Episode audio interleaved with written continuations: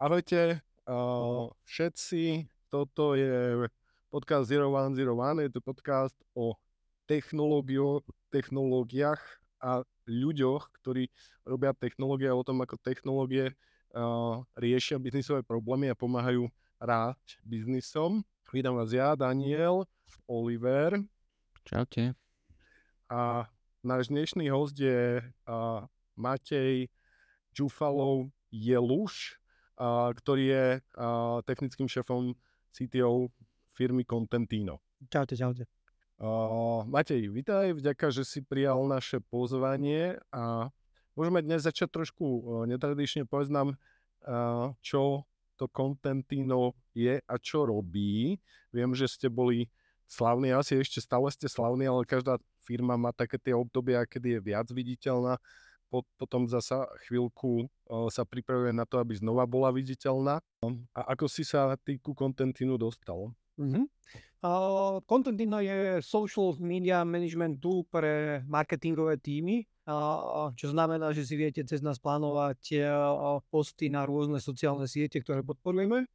A zároveň si viete potom pozrieť performance všetkých týchto postov, teda koľko malo povedzme komentárov, videní, lajkov, a aký to malo teda dosah, e, dosah na užívateľov. A čo sa týka mňa a Contentína, a, tak a, e, približne 5-6 rokov dozadu sme začali robiť a, e, na jednom startupe tuto s a, týmom z Bratislavy a hľadali sme postupne nejakého, a, a, nejakého investora, a, ktorý by nám vedel pomôcť trošku naštartovať celý ten náš startup takýmto som sa ja dostal ku uh, triadu, ktorý si ma potom neskôr stiahol uh, do Contentina. OK, triad je... Triad je uh, jedna z takých najúspešnejších marketingových agentúr na Slovensku. Veľa. A čo sa stalo s tým startupom, kde ste chceli rásť a záňať investíciu, keď si nakoniec teda skončil v tom kontentíne? startup si to teraz e, žije tak nejak svoj život, ale postupne sme všetci na to prestali mať, mať čas a nerástlo to úplne takým spôsobom, aby sme si povedali, že opustíme naše každodenné práce a tým pádom to nejakým spôsobom zakapalo. Povedzme. Ale on stále, stále žije, stále akože to tá webka funguje, sem tam sa tam niekto prihlási, sem tam to niekto zaplatí, ale už si to žije svojím životom a nejakým extra spôsobom toho nezasahujeme. Uh-huh, uh-huh. To znamená teda, že, že ty, si, ty si bol už skúsený ostrelaný technológ, pracoval si na nejakom startupe, zobral si podstate ako keby nejakú bokovku. Technologicky to sedelo, bolo to úplne iné? Technologicky to sedelo. Ja som predtým robil dosť veľa s PHP a s, neskôr s Reactom. A približne na takýchto technológiách sme vystavali vlastne aj, aj tento startup. A, že na, na backende bolo nejaké to PHP, frontend bol mix kadečoho. A, a hlavne sa človek na tom naučí aj ten biznisový pohľad, že veci treba nejakým spôsobom promovať, marketingovať a zháňať tam klientov a, a baviť sa s nimi o cenách a o kadečom. Takže bol to pre mňa ako pre developera dosť veľký zážitok a, a veľa som sa na to naučil. Nebol to jediný startup, ktorým som bol súčasťou. Bol som súčasťou potom ešte, ešte jedného startupu z Ameriky, kde to bolo tiež veľmi podobné. A ako odporúčam to úplne každému developerovi, aby si to okúsil, že rozbehať si niečo vlastné. Čo ti to dalo? Boli sme na rôznych biznisových stretnutiach, napríklad so zoznamom realít, kde sme sa s nimi bavili o tom, že akým spôsobom by sme sa vedeli na nich napojiť, akým spôsobom oni fungujú, aký veľký je približne ten trh a vedieť sa na to takýmto spôsobom pozrieť, že OK, mám trh, kde je povedzme 10 tisíc maklérov, alebo mám trh, kde je neobmedzený počet maklérov, mám trh, kde tí ľudia sú ochotní platiť, nie sú ochotní platiť. Toto sú veci, ktoré ako developer som nikdy predtým neriešil a nevidel som do toho. Čiže vlastne mm, taký ten highlight toho je, že zistil si aj takúto biznisovú biznisový pohľad na, na, na ten vývoj, čo, čo vlastne, prečo sú aké rozhodnutia jednotlivých manažérov a tak ďalej. Hej. Áno, hej, hej. Dáva potom väčší zmysel, keď sa spätne pozriem na to, že prečo sa niečo riešilo v nejakých firmách, kde som pracoval, tak uh, hneď sa na to človek tak, uh, tak inak pozrie. Zároveň samozrejme, že ten software treba niekde rozbehať, o čo som sa nikdy predtým ne, nestaral. Aj teda zrazu potrebujete riešiť veci ako platím záväzko, platím veľa, málo, a mám toľko budžetu vôbec, nemám toľko budžetu vôbec, potrebujem to zmigrovať na nejakú inú službu, idem do celého sveta, idem len v rámci Slovenska. Takže toto je veľa otázok zrazu, ktoré predtým hovorím, som nikdy uh, nepotreboval riešiť. Tým pádom vlastne tým, že si získal ten pohľad toho, čo sa deje za alebo pred tým samotným developmentom a tými, od, respektíve tými zadaniami a otázkami, uh, zadaniami a odpovediami uh, tých manažérov, tak myslíš, že si sa posunul teda ako aj developer, alebo skôr je to tak, že pre tých developerov, ktorí rozmýšľajú nad tou manažerskou stoličkou? Mm, v akom zmysle myslíš posun?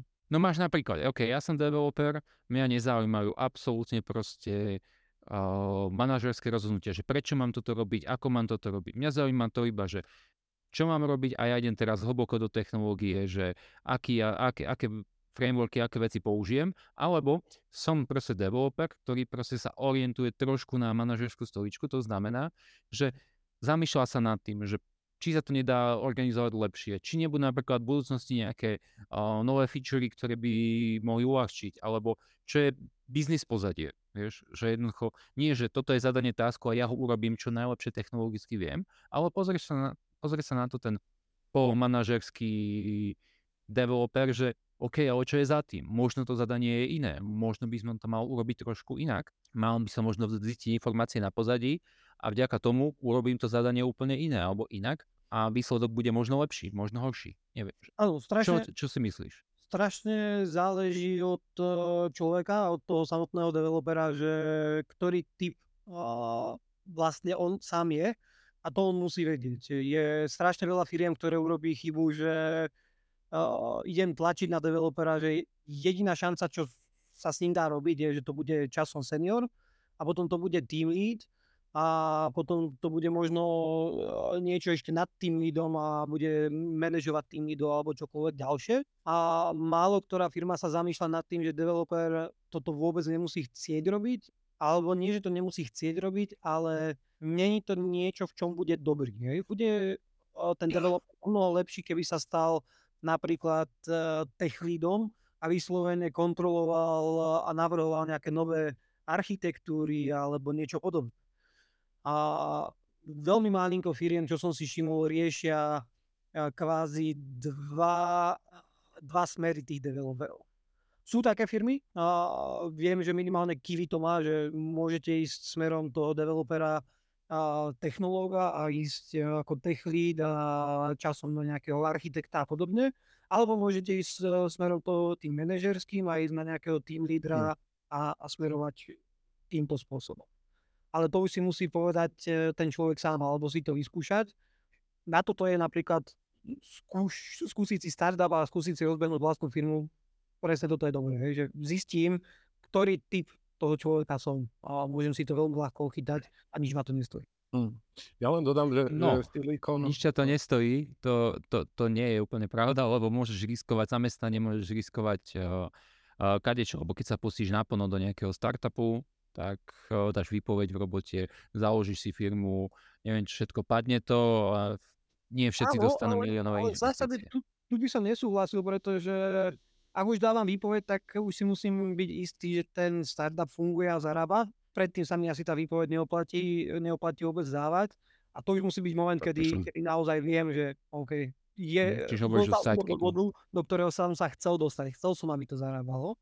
A, a je to úplne niečo iné, ako dať výpoveď hneď na začiatku, čo mi príde neúplne dobré rozhodnutie, keď ešte neviem, že čo aj ako to funguje. Ono je to možno aj také... Nadviazal na jednu takú skúsenosť, ktorú mám došli tam chalani uh, Uchova, ktorí robia niekde za pasom a prišli, že kámo, máme úplne super nápad, chceli by sme urobiť takúto firmičku, takýto nejaký projektík, a vedel by si nám niečo takéto spraviť.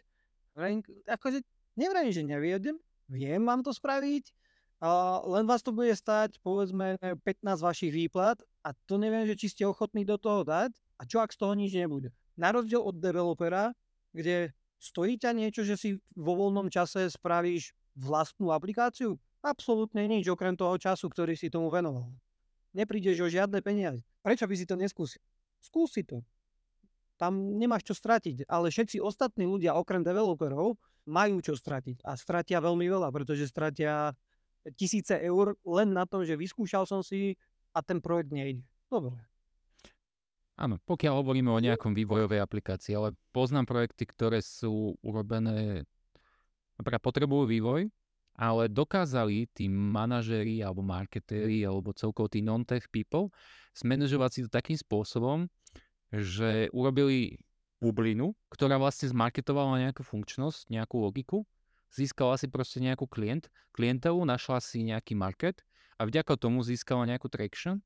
Až následne, keď zistili, OK, tá bublina sa nám naplnila tými ľuďmi, ideme do toho investovať a do toho zainvestovali do vývoju aplikácie. Dotedy mali napríklad, jedna, dve, čo ma napadajú, mali normálne iba formulár kde si vyplnil proste, ako by si čo používal, mali ho, jedni mali obyčajný, druhý mali sofistikovaný, kde si to mohol proste, kde boli veľmi veľa, veľmi veľa otázok a vďaka tomu oni vlastne popri robotách vytvorili tú bublinu, naplnili ju a následne už len získali nejakých investorov a, mm. a urobili aplikáciu. Neviem, či získali investorov alebo zo svojho vrecka. To je úplne vynikajúci postup, že málo kto si uvedomuje, ak chcem spraviť startup, nemusím začať tým, že urobím produkt. Môžem úplne v pohode začať tým, že sa spýtam kamarátov, používali by ste takýto produkt, nad ktorým vôbec rozmýšľam. Neskôr tomu môžem spraviť, e, dajme tomu landing page, veľmi jednoduchú, stojí ma to, ja neviem, 40 eur za rok, že mi tá landinga funguje, kde opíšem ten svoj produkt, na konci poviem, že ak ťa ten produkt zaujíma alebo zaujal, nechaj mi prosím ťa na sepa e-mail, a ak zistím, že mi na tú landingu prišlo 10 tisíc ľudí, 5 tisíc ľudí mi poslalo e-mail, asi to má zmysel do toho ísť, môžem spraviť ten produkt a neskôr rozoslať e-mail na tej e-mailovej adresy, ktoré som, ktoré som získal, ale zároveň málo kedy sa vidí takýto postup. Väčšinou vám ani nikto neporadí, že, že není správne prísť a hneď urobiť produkt. Mm-hmm. Strašne často som sa stretol s tým, že mám nápad, poďme to spraviť a spravilo sa to a nebolo to dobré. Hej, hej, to, toto je inak veľmi pekná téma, ako pristupovať k nejakému minimálnemu funkčnému produktu alebo prototypovaniu, overovaniu hypotézy. Kniha Lean, Lean Startup od Eric Rice je celkom dobrá, aj keď myslím si, že mohla by to vysvetľovať praktickejším jazykom, ale Každopádne máte, máte pravdu, že toto je téma, asi každý by mal vedieť, kedy si môže da, da, dovoliť dať tú výpoveď. Uh, ja rozhodne súhlasím s tým, že je dobré riešiť nejaký vlastný projekt, môže to byť akože po večeroch, alebo tak na tom sa, na tom sa človek extrémne veľa naučí, aj pozná nových ľudí a uh, ako sa robia veci inak. Uh, dobrá stratégia je niekedy začať kontribuovať do nejakého open sourceu, hej, a, a tam tiež uh, s tým prichádza veľa ako keby zmien spôsobu rozmýšľania. A chcel som sa vrátiť k tomu staff engineeringu, teda k tomu, že, že môžu byť nejaké dve uh, kariérne cesty pre programátorov alebo i, softwarových inžinierov. Uh, západné firmy alebo Silicon Valley aj inde to majú, že bude to staff engineering alebo principal engineering, to znamená, že ten človek sa stáv, stará o technické iniciatívy, je technický influencer, ale ľudia mu ako keby ľudsky nereportujú, hej, že fakt je taký influencer. Ako to uh, máte, máte u vás vy, hej, že to, tu sa bavíme asi o veľkých firmách, ale ako vyzerá vlastne tá vaša, váš uh, technický tím a aký dôraz kladete na um, X hard skillu a soft skillu? Mm-hmm. My sme ešte strašne malinká firma na to, aby sme riešili niečo až takto pokročilé. Momentálne máme, máme štyroch backend developerov, štyroch frontend developerov, máme tam nejakých testerov, projektového manažera, takže ten, ten tým je príliš malý na to, aby sme uh, riešili skôr team lead, tech lead alebo niečo podobné. A to príde pravdepodobne až, až neskôr, keď, keď vyrastieme. Keď budete unicorn a budete mať miliardové valuácie. Tak, Držím keby sa palce. podarilo. takže, takže na toto sme príliš, eh, príliš malá firma a, a niečo takéto zatiaľ, zatiaľ neriešime. A snažíme sa skôr a, riešiť pri, pri nábore, nábore ľudí, riešime teda, že či ten človek je taký, hen taký a, a, a skôr teda zatiaľ naberáme tých, eh, tých developerov, developerov, ktorí teda chcú byť v tomto čo najlepší a potom, keď nás bude povedzme 10, 15, 20, tak uh, začneme riešiť, že ktorý z nich by sa mohol teoreticky viacej pliesť do, uh, do managementu a byť z neho nejaký, nejaký team lead. OK. A ako dôležité sú pre vás soft skills v súčasnosti? Že nejak, nejak to skúmaš veľmi pri pohovore? O, áno, ten človek musí v prvom rade zapadnúť do týmu, takže my keď máme pohovor, tak eh, prvé kolo pohovoru je eh, klasika, kde mu predstavíme firmu, predstavíme mu produkt, povieme si niečo o technológiách, akým spôsobom eh, je to tele postavené, akým spôsobom fungujeme a dáme si nejaký ten technický pohovor, kde zistíme, či ten kandidát ovláda to, čo by sme chceli, aby ovládal. V prípade, že sme s kandidátom spokojní, tak eh, na konci pohovoru väčšinou dáme otázku, že aby nám ukázal niečo, na čom reálne pracoval, nejaký kus kódu. A tuto je najlepšie, keď kandidát má povedzme nejaký GitHub alebo nejaký open sourceový projekt, ktorý nám vie ukázať, že takto vyzerá môj kód. V prípade, že niečo takéto nemá, tak uh, dávame zadanie. Ak uh, sa vyhodnotí, že teda ten skill je na takej úrovni, ako si predstavujeme, prichádza kandidát do druhého kola, kedy sa stretáva s celým tímom.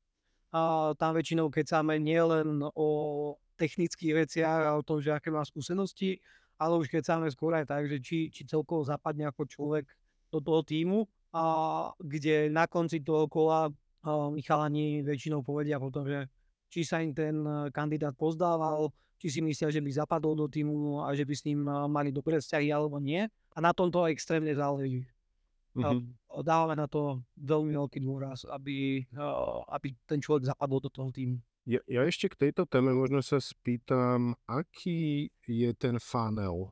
Uh, vieš, že aký je konverzný pomer, že koľko ľudí odpohovorujete versus toho, že máte nahajrovaného človeka? Konkrétne čísla asi nemám, ale no, myslím si, že na frontendáka sme mali tak zo 20 pohovorov, kým sme si nahajrovali jedného. OK, to je celkom, celkom slušný, uh, slušný počet a vidno, že si teda dávate záležať na tom, že aký ten človek finálne, finálne bude. Áno, áno, no, jednoznačne, jednoznačne, lebo mali sme tiež skúsenosť, že sme urýchlili veci, aby sme toho človeka mali skôr a nedopadlo to úplne dobre. A, a takže není to pre firmu niečo, čo, čo lacná záležitosť. Keď, keď som možno veľká firma a viem si dovoliť, že uh, naberem 50 ľudí, po troch mesiacoch väčšinu z nich vyhodím a ostanú mi, ostane mi pár, pár developerov, môže to byť prístup. A Mhm. my na niečo takéto nemáme ani, ani čas, ani peniaze, takže uh, jednoznačne si dávame veľký pozor pri výbere uh, toho človeka. Uh-huh. Ja som teraz nedávno čítal takú zaujímavosť, že ako taký iba citát, že HRista hovorí svojmu šéfovi, že a, zamestnanec a, žiada zvýšenie platu RISE. A šéf hovorí, nemáme na to peniaze, aby sme mu to zvýšili. Proste nemáme na to peniaze. Dobre, tak, a, musíme, tak mu zvýšime výplatu. A CEO, že tak ale však na to nemáme peniaze. No dobre, keď nemáme peniaze na RISE, tak duplom nemáme peniaze na to, aby sme uh, na, začali hajrovať niekoho iného, uh, onboardli ho a ešte mu dávali nejakú relatívne rovnakú výplatu. Lebo keďže mu nezvýšime, on dá výpoveď a pôjde niekde inde. Takže toto je taká akože zaujímavá myšlienka, čo som aká dneska, dneska počul. Dobrá, dobrá A- pointa, hej, že tam ilustruje to, že všetko má nejakú svoju cenu a ešte nejakú sku- svoju skrytú cenu. Presne. Ako ja si pamätám napríklad, že raz som hajroval junior, junior medior pozíciu. Ja neviem, koľko sme mali tých pohovorov, ale tak 30 ich bolo minimálne, ak nie 40. Nie som si dokonca ani istý, či sme, či sme niekoho aj najali vtedy, ale to bolo akorát také obdobie. Mm, A vzniklo z toho to, že za, o, prihlasovali sa nám tam ľudia, ktorí ja neviem, my sme tam mali asi troch, troch alebo štyroch taxikárov, uh, minimálne troch, čo si pamätám, akože to bolo taký zaujímavé, že uh, skladníkov, a ktorí vlastne urobili si nejaký kurz niekde, ale primárne majú aj v životopise 5-6 rokov. A, a dokonca sme mali aj ľudí, ktorí klamali v životopise a naživo priznali farbu, že OK, ro, nerobím to, robím teraz niekde inde, nejakej firme nejakú manuálnu prácu, ale chcel by som robiť, chcela by som robiť v tomto, da, tomto IT odvetví. A mali sme dokonca aj takých ľudí, ktorí sa prihlásili a hovorím, že životopis bol taký striedmy, tak zavolali sme si na kolo a v kole sme zistili, že človek má pomaly väčšiu, väčšiu, väčšie skúsenosti ako všetci ostatní seniori vo firme a neviem čo všetko. A že sa prihlásili, lebo chceli vedieť nejaké zaujímavosti o firme, chceli sa dozvedieť informáciu o firme, mm-hmm. alebo chceli nejako ľudí spoznať alebo len tak. A že jednoducho, a možno motika vystrelí a možno budete mať peniaze. Tam hovorím o tom, že o, my sme mali nejaký budget X a oni chceli 6X, hej, alebo 7X. A tak to bolo také zaujímavé, že človeka, a chcem tým povedať, že človeka ten hiring celku dosť veľa jednak finančne vyčerpal, lebo proste firma musí platiť uh, ten čas strávený na tom, alebo stráviš na niečom inom, čo, strávil by si ho na niečom inom, čo by ti firme alebo tebe zarobilo a súčasne mm, súčasný človek uh, musí následne onboardovať, to stojí čas, a, ale niekedy tie peniaze sa oplatí investovať. No niekedy nie, len je to vec podnik, rovnako ako samotné podnikanie. Hm? Dnes, Tuto dnes je taká máme... sarna, čo, čo mi tiež spomínal kamarát, uh, on robil do IT security a tiež tam hľadali nejakého človeka a prišiel im chlapík z SBSky, lebo však security. tak povedali, že OK, pardon, takúto security sme nie úplne, úplne zrovna mysleli. Ale áno, ten, na ten hiring vedia ísť naozaj všelijakí ľudia, len tam je tiež veľmi dôležité si uvedomiť, uh, aké meno si spravím na tom mailing. Mne sa strašne páčilo, že v bývalej firme, uh, keď som išiel na prvý pohovor, tak za mnou prišlo personálne oddelenie a vravia mi, že majú pár takých pravidel, uh, čo sa týka pohovorov a úplne posledné pravidlo bolo, že kandidát musí odchádzať spokojný toho, toho pohovoru. Nie je to mm-hmm. pohovor úplne akýkoľvek. A mm-hmm. znamená to len toľko, že aj mne sa stalo veľakrát. Prišiel som na, na pohovor, začali ma bombardovať rôznymi otázkami, chceli ma nachytať, chceli zistiť, e, čo neviem a odchádzal som z toho pohovoru úplne demotivovaný, zničený. Mm-hmm. A mi zavolali, že viete čo, chceme vás, prečo by som tam mali, akože mne sa to extrémne nepáčilo, to samotné prostredie. Uh-huh. Na druhú stranu máme, máme aj my človeka takéhoto v týme, kde prišiel, neurobil ten pohovor a nezobrali sme ho na konci a uh-huh. o rok sa prihlásil znova s tým, že sa ešte viac zlepšil, doučil uh-huh. sa veci, ktoré sme mu povedali, že treba zlepšiť a pracuje pre nás. Uh-huh. Ale, ale toto si myslím, že je tiež dosť, dosť výnimočné, že tie firmy sa ku tým kandidátom správajú dobre uh-huh. a správajú sa tak, že ten kandidát je ochotný sa zapojiť znovu do, do výberového procesu. Uh-huh. To je, to, je, to je skvelé. To je skvelé. Ešte osobne ja som zástanca toho, že ten environment tej, toho pohovoru by mal byť rovnaký, aký čaká toho človeka, keď bude robiť. To znamená, že a pokiaľ, o, ja neviem, hej, že poviem napríklad, ja rozhodujem o tom, aké technológie, tak jednoducho nepoviem to, že môžeš si vybrať, aké chceš technológie. Že nie je také zavádzanie, že môžeš si vybrať, ale dovoliť alebo schváliť ti to musí niekto vyšší alebo niečo iné. Alebo keď uh, niekto sa tvári ako super nice, vieš, že super milý a neviem čo všetko. A realita je tak, že HRistka je milá, ale proste celá firma má politi- kultúru alebo politiku úplne nejakú inakšiu, tak to je tiež také. Že si myslím, že hiringový proces, aj hiringový environment, environment mal by, by mal byť rovnaký, ako je samotná kultúra a environment tej danej firmy. Mm. To by mal vlastne navzájom sa reflektovať. Je to, je to ťažké, lebo historicky uh, každý si pozeral, uh, ako sa vyberali ľudia, povedzme v Google, v Apple a podobne, kde tí ľudí skúšali rôzne algoritmy a, a kadejaké takéto zložité veci a snažili sa to napodobniť aj u nás. Bol som tiež na pohovore, bol to bola to nejaká React pozícia a niekoľko kôl, kde boli len algoritmy, všetky boli urobené cez, alebo väčšina bola urobená cez Python z mojej strany. A teraz, keď by ma zobrali a zistia, že ja neviem React, tak som zvedavý, čo by spravím. Hmm. Hmm. Ďalšia vec je... Nikto sa ma za celých 5 kôl nespýtal, že vieš vôbec React? Nie, dali mi algoritmickú úlohu, vypracovaná bola v Python a, a za nich to bolo, že spokojnosť veľká. Hej, hej. Zbytočne. Tak sú, sú firmy, ktoré akceptujú to, že ty, ty si schopný sa nejak dostať do tej technológie, do toho jazyka, ale základná znalosť, myslím, že by tam mala byť.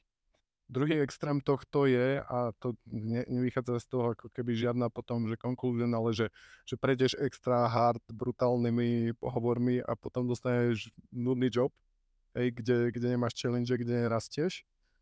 A keď sme pri tom, uh, máte, čo sú pre teba challenge? Čo teba ako keby motivuje uh, byť v tom jobe? Uh, čo je pre teba dôležité z hľadiska rastu a vývoja? Aj v tom hardskillovom, aj softskillovom zmysle, trendy, asi, nejaký... asi si to boli, že nejakým spôsobom nové veci, ktoré som si všímal, a mm-hmm. väčšinou som práve aj kvôli tomuto opustil firmu, v ktorej som pracoval, lebo zbadal som, že vyšiel ja neviem, nejaký nový framework, ktorý sa extrémne chytil, začal sa hodne využívať a keď som ho nemohol v tej práci použiť a videl som, že sa využíva niečo fakt staré a nehybem sa, tak uh, som si povedal, že treba, treba to zmeniť.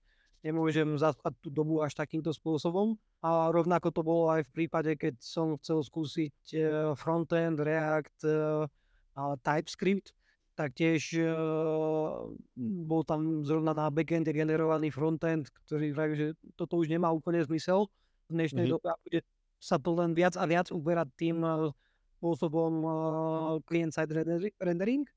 Mm-hmm.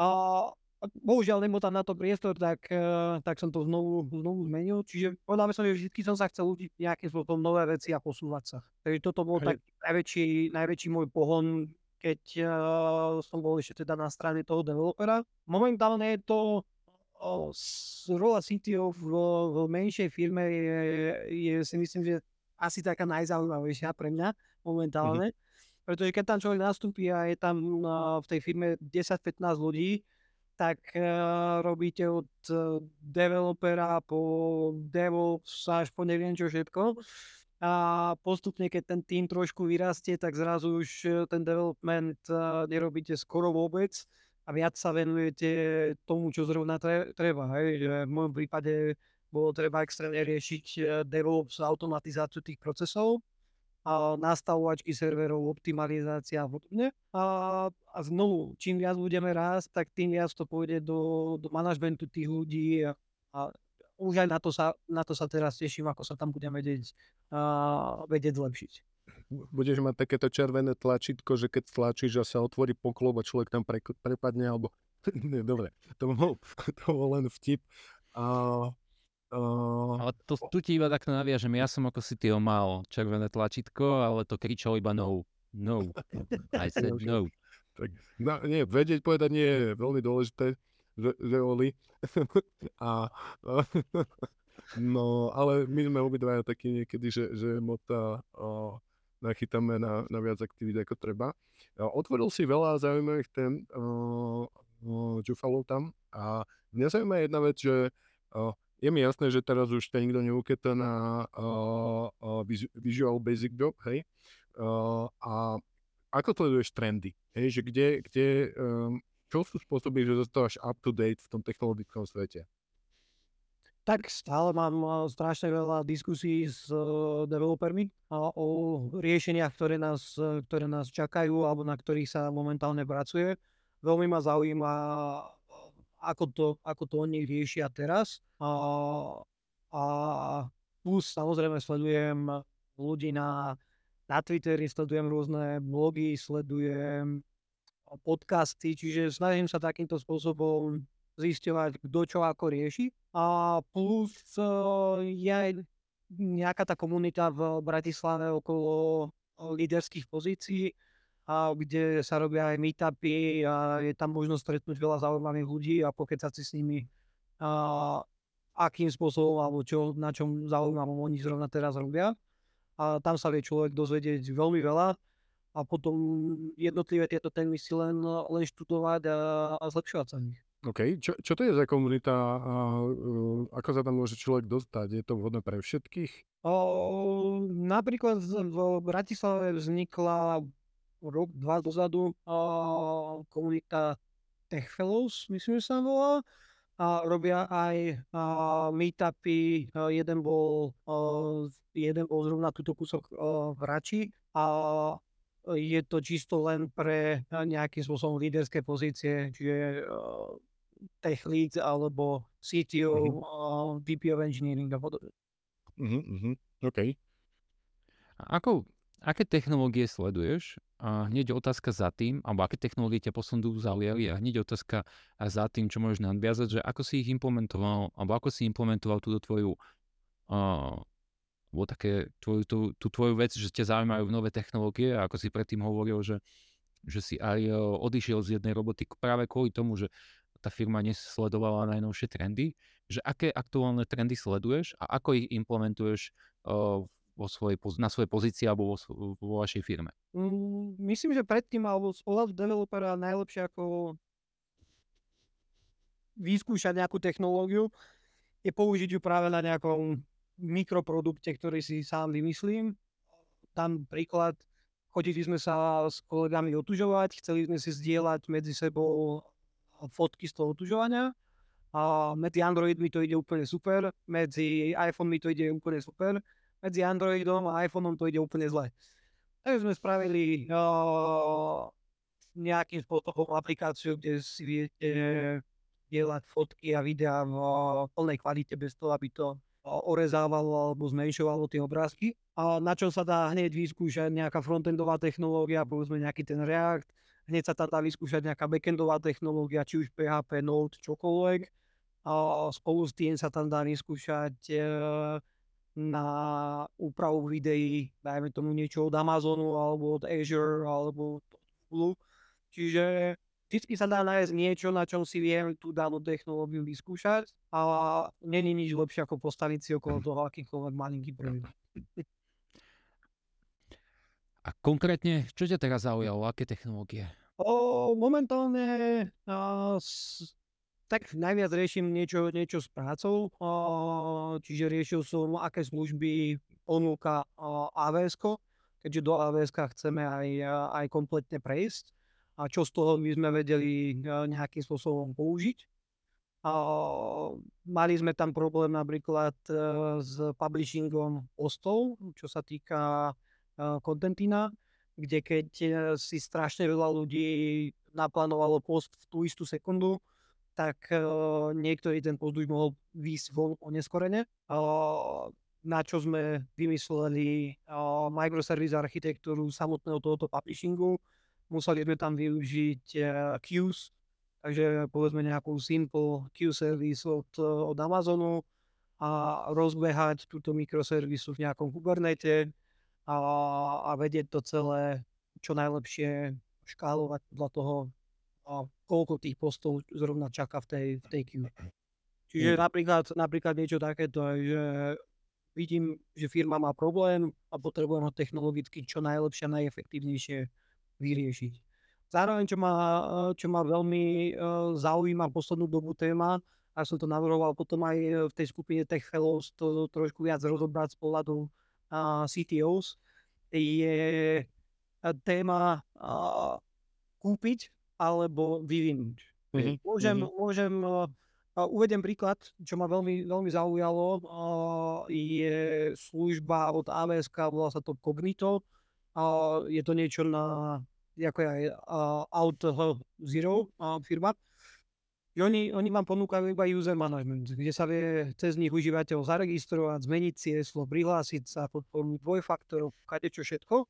A toto je veľakrát e, funkcionalita, ktorú si firmy postavia samé, alebo na to využijú nejaký, nejakú časť frameworku. A, a potom je sranda, že narazíte na veci, ako príde klient a máte, no, máte takýto certifikát od toho? No nemám, lebo som použil vlastnú vec, čo som si sám nakodil. Alebo Mhm. používam niečo od toho frameworku, ktorý ten certifikát nemá. Ale ak, ak sa budem rozhliadať a zisťovať, že čo všetko po- ponúkajú tieto veľké firmy a vystávam to v čo najväčšej miere na nich, tak jedna vec, že mi to ušetrí a, obrovský čas toho vývoja, ale postupne viem mať práve takéto certifikáty a všetkým povedať, že áno, som compliant s kadečím, pretože tá firma je compliant, od ktorej to používam. Mhm, mhm. To sú také strategické rozhodnutia, lebo pri niektorých projektoch to nemusíš potrebovať ani v budúcnosti, ale zasa pri niektorých projektoch to budeš potrebovať a zasa tretia situácia môže nastať to, že pri niektorých projektoch si myslíš, že to nebudeš potrebovať a reálne to budeš potrebovať. Áno, len zároveň to, že je to téma, o ktorej sa dá dočítať, že áno, CTO by mal riešiť niečo ako o, téma kúpim alebo vyviniem. Nič viac sa o tom nedá dočítať v žiadnych, eh, v žiadnych návodoch alebo v čom. A, a teda za mňa je to téma, ktorej by sme sa asi mohli trošku viacej povenovať a zošerovať si ten knowledge medzi, medzi CTOs. OK, to dáva zmysel a presne preto robíme aj tento podcast, že to je, to je jedným uh, z cieľov tohto podcastu. Uh, Juf, ty si spomínal, že, že ste vlastne mali monolit, uh, šli ste na mikroservisy a my sme mali uh, rozhovor uh, s Lubošom Beranom, ktorý je zase šéf technológií v IRIME a ktorý uh, má podobný setup ako vy, malý tým, majú monolit a ten monolit pre nich uh, je výhodnejšie logicky a manažovateľnejší. Vy ste predsa len išli do tých mikroservis, naznačil si, že to bolo z dôvodu, aby ste boli schopní ako keby mm, naplniť očakávania zákazníkov.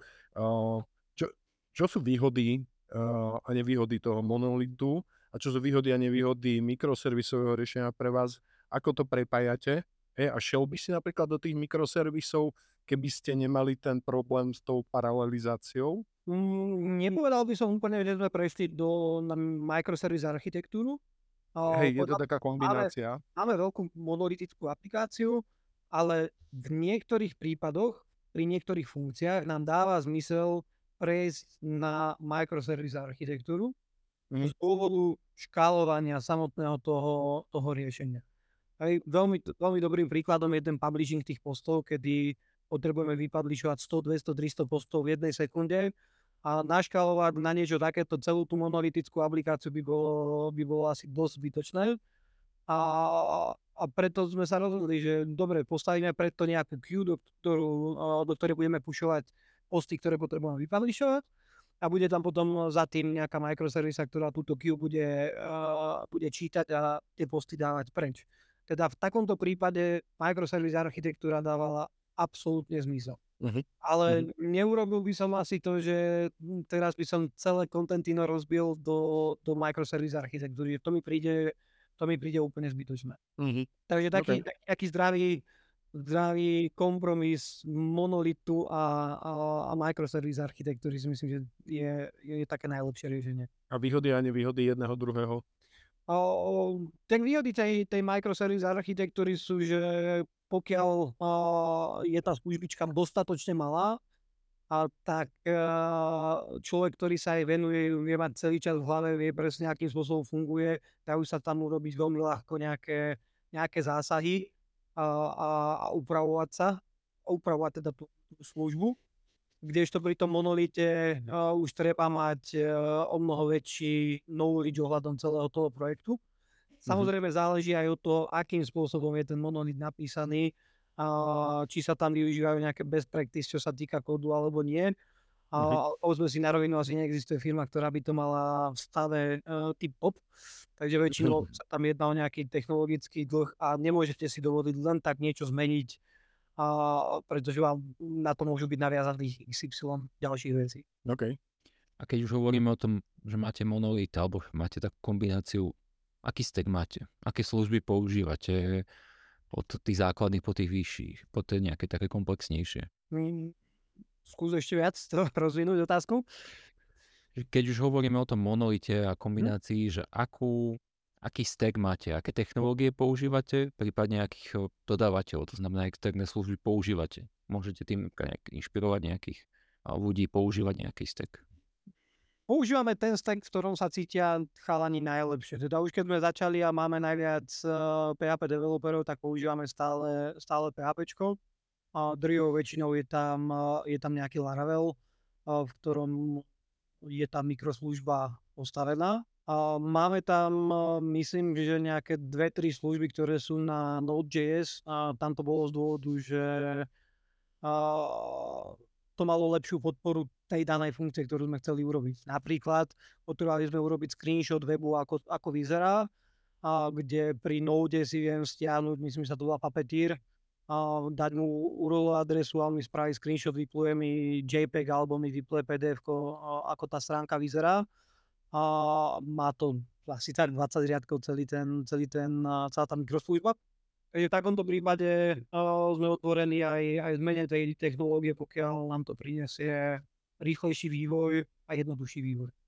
Ale, ale druhou väčšinou je to teda technológia, v ktorej sú chalani najlepší a teda to je no, práve PHP. Dobre, nejaké da- databázové engine, cache, performance triky, spomínal si, že na AWS máte SQS alebo SNS, uh, že, že možno, že takto nejak tak by si tie čiastkové dielky tej architektúry popísal? O, o texte monolitickej aplikácie, keď potrebujeme napríklad niečo vypostovať von, tak uh, sme si na to spravili scheduler, ktorému sa oznámi, že nejaký post má ísť uh, o týždeň o druhej povede von, tak on si to ku sebe zapíše do, do Postgres databázy, každú minútu si pozrie, že čo má ísť uh, o minútu von a ak tam nájde nejaké posty, tak ich e, všetky nahádže do SQS, e, Simple Queue Service od, od Amazonu. A, a potom máme e, jednotlivé drivere, to voláme, a kde je, ja neviem, že Facebook driver, Pinterest driver, LinkedIn driver,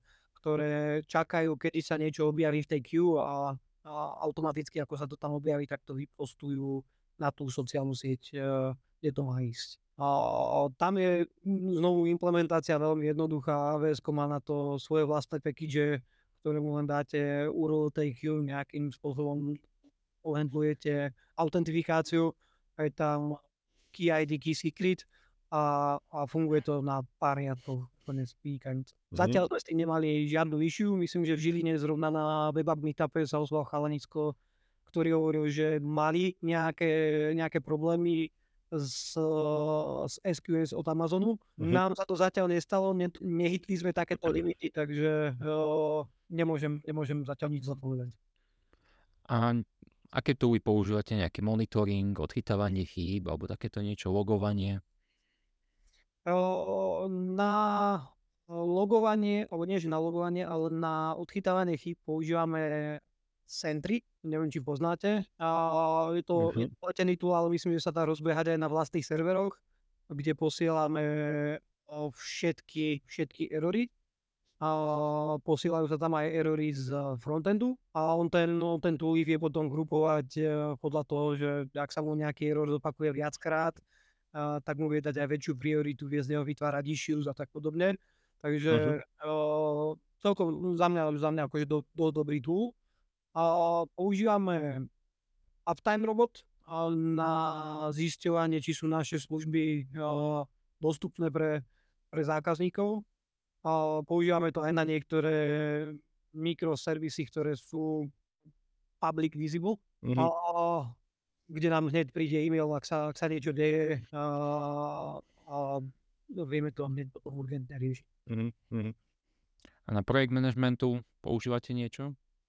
Projekt management uh, máme v Asane. Jedinú, uh, jediné, čo nemáme v Asane, sú chyby nahlásené od užívateľov, pretože tie idú cez, uh, myslím, že, že Intercom chat, ktorý má integráciu iba s Jira a dokáže tam automaticky vytvárať issues.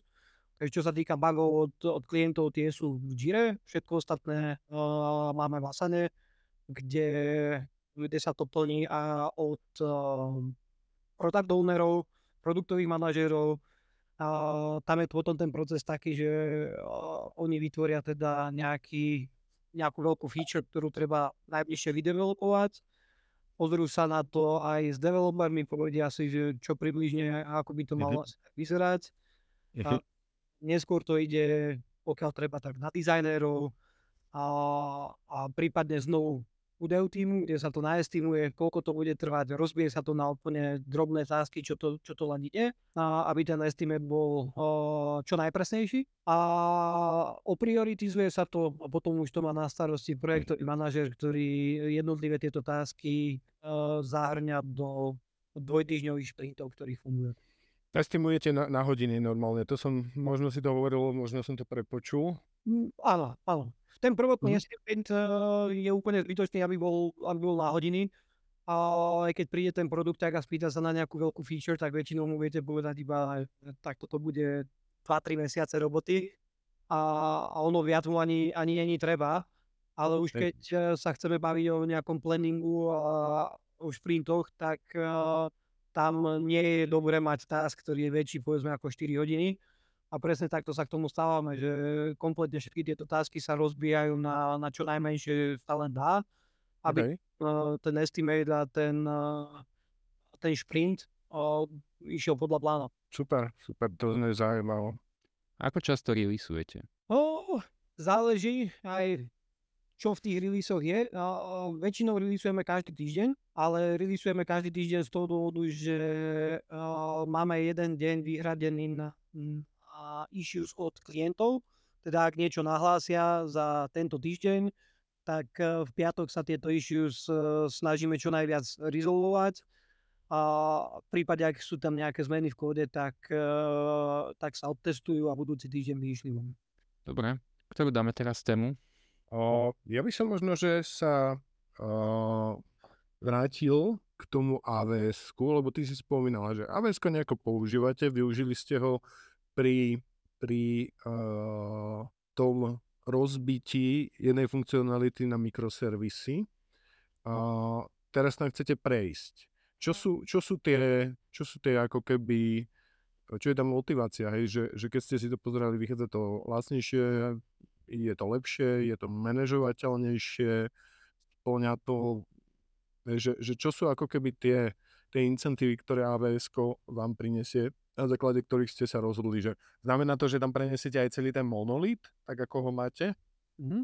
Že Áno. znamená to, že bude, budete mať manažovaný postgre v avs Full in. Áno, zároveň je toto, povedal by som, že citlivejšia téma a z dôvodu, že náš najväčší motív prejsť, nemuselo to byť zrovna AWS, prejsť niekam do, do takéto väčšej služby, Mhm. Je ten, že lokálny provider serverový, ktorého mm, momentálne používame, je, nazvime to, nespolahlivým partnerom. A, a ak máte downtime, 5 krát v roku a z toho 5 krát je to kvôli tomu, že niekto niečo pokazil a vy ste sa ničoho nechytili, tak jednoducho s takouto firmou sa nedá spolupracovať a, Mhm. a jednoznačne a s akýmikoľvek mentormi alebo CTOs alebo VP of Engineering som sa bavil, tak všetci povedali, že v prvom rade musíš veriť e, tým riešeniam, ktoré aktuálne používaš. Ak tam je niečo, čomu neveríš a niečo tak dôležité, ako je zrovna server, a, ktorý využívaš, tak uh, toto je primárna vec, ktorú musíš vyriešiť a musíš odtiaľ odísť. To bola rada úplne od všetkých, že okay, ak sa nevieš spolahnuť na server, na, na ktorom bežíte, OK. To nemá zmysel. Čiže toto Mhm. bola naša najväčšia motivácia, že servery, ktoré momentálne používame, sú není manažované nami, samozrejme, a firma, ktorá ich manažuje, tak akýkoľvek tiket sme na nich dali, tak, eh, tak ten tiket ukazili alebo bol problémový. Zároveň áno, hej, že prejsť do AWS má svoje ďalšie výhody, že tá škálovateľnosť je tam o mnoho väčšia.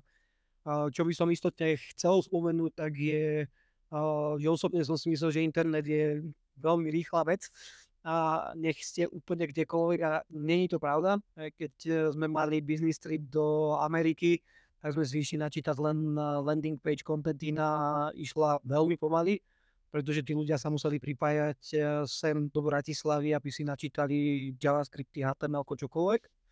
A zistil som, že teda to, kde reálne beží tá služba, má obrovský vplyv na koncového užívateľa. A hneď po návrate z Ameriky som pracoval na tom, aby, aby celá landing page a všetko, čo, sa, čo má nejaké statické súbory, bežalo za cdn a po celom svete to bolo rovnako rýchle.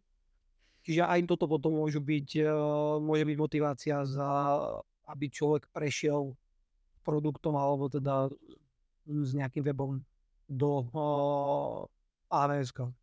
Nie je to len AWS, to môže byť Azure, to môže byť uh, Google, to môže byť čokoľvek. A prečo práve AWS u vás?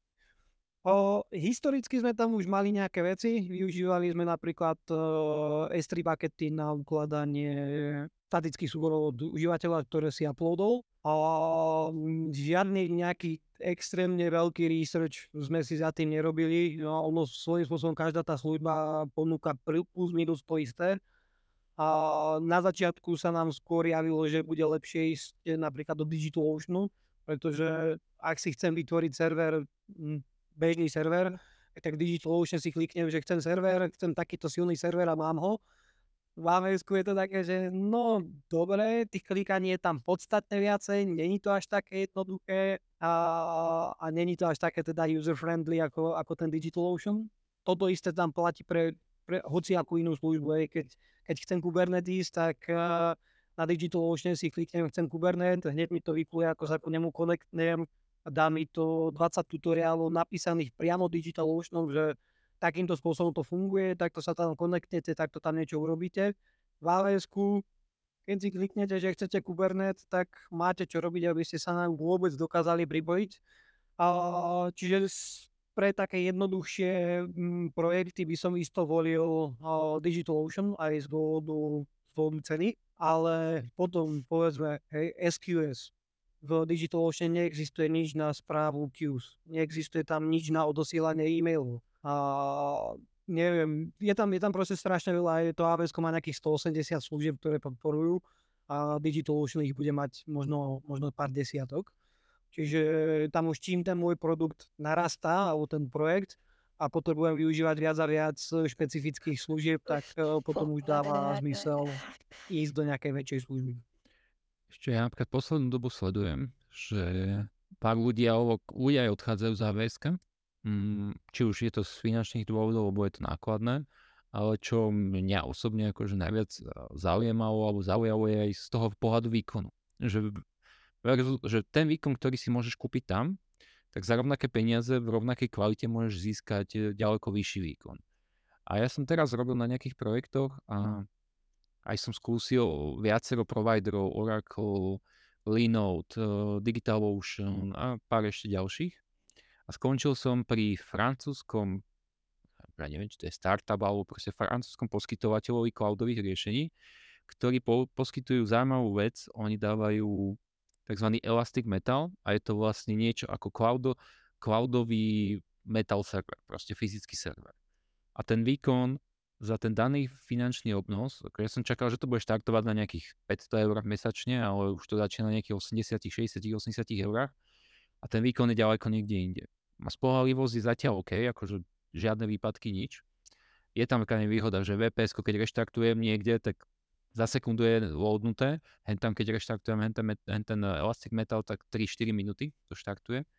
Ale výkon je, dovolím si povedať, 10 násobne vyšší ako niekde inde. Áno, čo sa týka, čo sa týka kostov, mm, tak tam nemôžem povedať, že ak chcete ušetriť, choďte do AWS. Absolútne vôbec. Hej. Nám kosti oproti tomu, čo platíme tu v Bratislave, stupnú možno trojnásobne. Oproti tomu, čo by sa platilo v DigitalOcean, by to bolo plus 30-40%.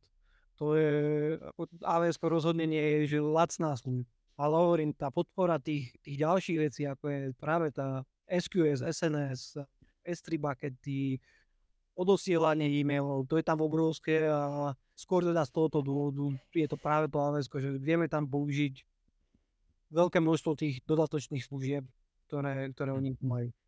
A málo ľudí si, alebo taký ten um, veľa ľudí, technických ľudí, ktorí, ktorí nejak uh, nie vždy bol, nie boli akože v kontakte s, nejak, s nejakým manažmentom alebo riadením projektov, tak uh, si neuvedomujú určitú vec, že keď mám výpadok, že nie je to, že vypadlo mi, vypadlo mi server. Hej, že dobre, teraz ľudia nekúpia, alebo ľudia si neotvoria moju stránku. Ale má to aj ďaleko rozsiahle iné následky, ako o, zlé meno. O, tak priame náklady, niekto napríklad mám nejaký e-shop alebo niečo, tak nemôže nakúpiť. Prišiel som o nejakého zákazníka. Ten zákazník nie je to, že nekúpil si teraz nejaký, nejaký produkt, ale možno už druhýkrát nepríde. Lebo jednoducho vie, že vtedy to nešlo, tak už tam nebudem chodiť takže ten long term value toho zákazníka môže byť vyššie. Ale tiež plus ďalšie náklady, ktoré môžu byť, je výpadok, a je, ne, riešenie toho výpadku ma stojí. Rieši to jeden programátor, rieši to viacerí programátori, riešia to viacerí ľudia, riešia to na supporte. Že ten čas, keby si človek pozrel, že všetok čas, čo stojí výpadok, aj, aj tie vedľajšie úlohy a tie následky, ktoré to majú, tak niekedy je to v extrémnych číslach, že ktoré by som nikdy v živote nepovedal, že môže stať aj 5-minútový výpadok, môže mať takéto následky. Áno, áno, ja som bol na jednom školení v Prahe, e, ktoré sa týkalo zrovna high availability, kde ten školiteľ hovoril o, o nejakej tam lokálnej firme z Prahy, a, ktorá sa stiažovala, že každý deň ich server, na ktorý nahrávajú veci, ide veľmi pomaly a potrebovali by to zrýchliť. A on im vraví, že jasné, že není problém, prišiel sa na to pozrieť, bol to jeden klasický serverík e, v tej firme priamo a vraví tomu majiteľovi, že čo by sa stalo, keby som ti po ňom buchol poriadne kladím. On sa hovorí, že tak to by som ťa tu asi zabil, lebo však to je najdôležitejšia vec, čo tu máme. A on mu to nacenil na, na neviem aké veľké peniaze, že tých serverov by bolo viac a kľudne by sa jeden z nich mohol pokaziť, zároveň všetko by išlo mnoho rýchlejšie. A ten majiteľ ho vysmial, že za tie peniaze to, to pre neho nemá zmysel. Paradoxne asi pol roka na tomu bola, že ten, ten server sa im pokazil a každý deň mali stratu v desiatkách tisíc asi českých korún to on hovoril. A on sa mu len smial, vraví, tak vidíš, ale ja som ti chcel dať riešenie, ktoré by bolo smiešne v porovnaní s tým, o čo prídeš takýmto výpadkom. A toto si možno tí, tí ľudia častokrát neuvedomujú, že naozaj mať takýto výpadok stojí obrovské množstvo peniazí. Hmm. A je to aj frustrácia, vieš. tým providerom by som sa vrátil, prepač. Mali sme call s s rôznymi, nazvime to, že investormi, alebo ľudí, čo, čo zháňajú pre investorov rôzne projekty, kde by mohli oni zainvestovať. A pýtali sa aj práve na to, že kde nám to všetko beží. A kedy som spomenul DigitalOcean a oni, že what? What is DigitalOcean? A ak máte motiváciu zohnať investora zahraničného, nejakého veľkého, tak behať to, tie riešenia v takýchto lokálnych službách asi není úplne zaujímavé pre, pre takýchto investorov. Zároveň, keby nás dosí možno išiel kúpiť alebo niečo, tak e, tiež, ak tá služba bude bežať kde si tuto v Bratislave, není to pre nich úplne také, že, že wow, čo by chalani tu používať. Okay. Možno niečo ako, ako nejaký problém, že OK, toto budeme musieť vyriešiť a presunúť. Hej, budú to brať ako prvotný kost o, na skvalitenie toho up, alebo upgrade do tej danej spoločnosti. Alebo to už znovu záleží na tej firme. Ak, ak tá firma nemá takúto víziu alebo takýto cieľ, tak uh, im to môže byť čuma fuch. Ale ak idem robiť uh, teraz nejaký úplne nový startup a chcem s ním preraziť niekde vo svete, tak to stojí za zváženie to rozbiehať práve v takýchto väčších službách. Hej, chlapci tu si treba porovnať tie kosty. Pardon, pardon. Že chlapci z Digital Ocean by zaplakali, keby počuli, že sú lokálna služba. Ale... Hey. E, e, lokálnu službu narážam tuto na ten bratislavský, uh, bratislavskú službu. Ale Digital Ocean by príde dosť veľký a, a známy na to, aby to poznala väčšina. Ale hey, hey. práve títo sa pýtali, že what is Digital Ocean? Pre nich to bolo absolútne niečo nezná. Uh-huh, uh-huh, uh-huh. Uh, dobre, Uh, ja ešte uh, tak narýchlo z toho, z toho čo tak uh, kecame. Ja viem, že ty máš vlastný blog a vlastne okrem toho, že robíš veľa projektikov, skúšaš veci, čo je tvoja motivácia, hej, že, že aby si ten blog mal a ho nejako udržával a tam aj publikoval? Musím sa priznať, že som tam tento rok toho moc nedal, ale motivácia je, je tá, že čím viac vecí si skúšam, tak zistujem, že tie veci sa nejakým spôsobom v čase vyvíjajú a kopec blogpostov je napísaný na nejakú staršiu verziu a ten blogpost uh, momentálne není aktuálny a nefunguje. Takže väčšinou som si spisoval aj ja sám, že akým spôsobom sa mi tá daná technológia podarila rozbehnúť. A prečo o tom nenapísať a, a nezdieľať to s inými ľuďmi, ktorí majú možno ten istý problém ako ja, že prečítali 20 blogpostov a jedna, jeden návod im nefungoval tak uh, jedna vec je, spíšem si to sám pre seba, keby som to ešte niekedy v živote potreboval a tam to public, mm. to vie pozrieť úplne kdokoľvek. To je taká, taká prvá motivácia. To isté je, čo sa týka s uh, mojimi projektami, že všetky moje projekty sú verejne dostupné na GitHub, to je to open source. A presne to isté, že idem si vyskúšať AWS, S3 bucket, ukladať tam veci, pacient to na GitHub, pozrite si to, keď máte niečo a viete to použiť lepšie, budem rád, keď mi dáte vedieť. A, Mhm. a keď vám to má pomôcť, e, aby ste si vyspravili niečo vlastné, budem, budem tiež veľmi rád. OK. Ja som sa teraz tak bavil s pár ľuďmi o tom, že, že kultúra v rámci firmy taká, že, že nemajú speakerov, ktorí by išli hovoriť na eventy. A, a mne to, ja teda viem, že ty aj tvoji ľudia a, chodia robiť prednášky, ty píšeš, ty píšeš a, blogy, takže toto asi by bola nejaká cesta, že proste, ako je to pre tých pre tých prvých ľudí, hej, že ľudí, čo idú robiť prvýkrát prednášku, ako ich ukecáš, že, že, že urobte to, alebo je to, že ty im vlastne ako keby nejakým spôsobom uh, ideš vzorom, že ako vybudovať takúto kultúru, že ľudia, že, že máš v, vo firme ľudí, ktorí sú ochotní ísť prednášať niekde. Mm, tak istotne jedna vec je ísť nejakým spôsobom ako vzor, že nebáť sa toho a častokrát si povedať, že mne sa tiež niekedy nechce ísť spíkovať, lebo, lebo mám predtým obrovský stres a rešpekt, ale, ale nakoniec si poviem, že poď ideš, vyskúšaš si to, spoznáš nových ľudí, spoznáš viac tú tému a zároveň ukážeš tým ľuďom, ktorí s tebou pracujú, že to môže stať za to a že sa to oplatí, oplatí spraviť. A, ale myslím si, že dosť veľká je aj podpora firmy taká, že máme eventy vnútro firm. Vieme, Mhm. mm-hmm. máme OK. okay. firmu, ktorá má veľa developerov, vieme si, vieme si spraviť vlastný meetup, kde je OK. 20-30 ľudí, je to, že, alebo menej, a môže tam ísť prezentovať úplne kdokoľvek, akúkoľvek technologickú tému a vedia si to nacvičiť pred ľuďmi, ktorých dennodenne stretávajú v práci. A Mhm. potom už si myslím, že ten krok není zase až taký veľký, aby som išiel na, na nejaký meetup v Bratislave, kde je 30-40 ľudí a bude tam 5, 6, 10 ľudí tých, čo poznám a ďalší nejaký neznámy. Mhm. Ale je to, je to o mnoho menší krok, ako ísť z nuly hneď na takýto meet. Čiže ak OK. firma chce niečo takéto podporovať, tak si myslím, že úplne v kľude a najjednoduchšie je začať, začať internými meetupmi a, a urobiť si vlastné prezentácie len sám pre seba. Zároveň je to veľmi dobré vzdelávanie aj pre, pre juniornejších kolegov.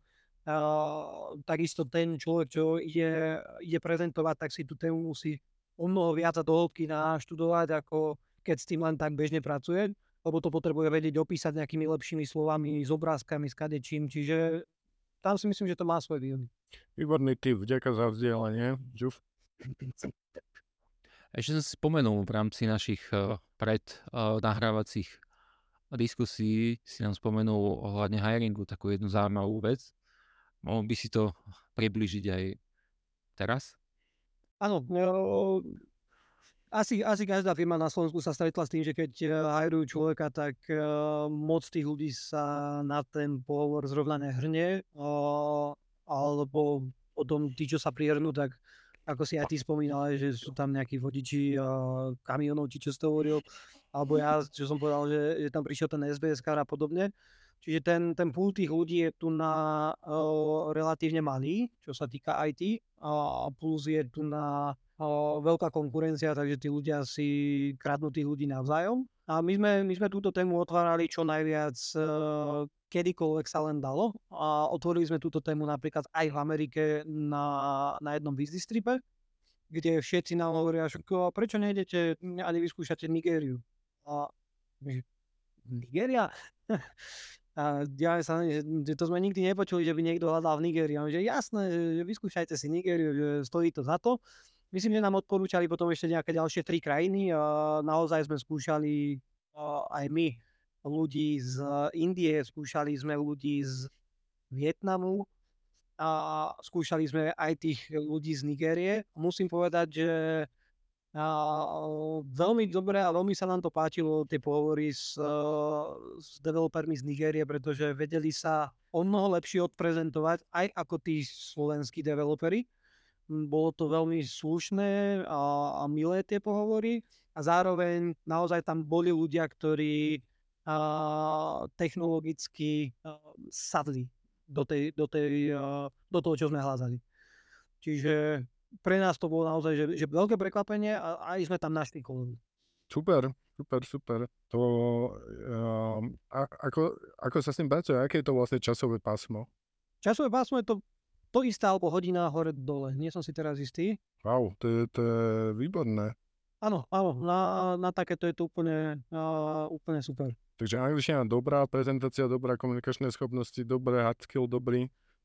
Hej, musím povedať, že povedzme, že keď sme sa bavili s tými uh, ľuďmi z Vietnamu, tak uh, aj ja, aj uh, kolegyňa z personálneho sme mali zapnuté titulky na Google Meete, pretože bolo to veľmi ťažké im čokoľvek rozumieť.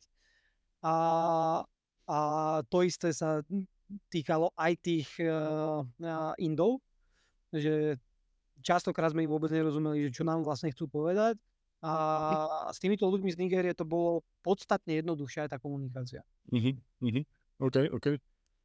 Prvá taká otázka, čo ma nápadne. Ako to majú oni s internetovým, internetovým pripojením? Nemali sme žiadnu stiažnosť z jeho strany, že by mal niečo pomalé a ani my sme si nevšimli, že by, že by na kolo, povedzme, že sekal alebo niečo vôbec. Čiže musím povedať, že tá spolupráca je úplne.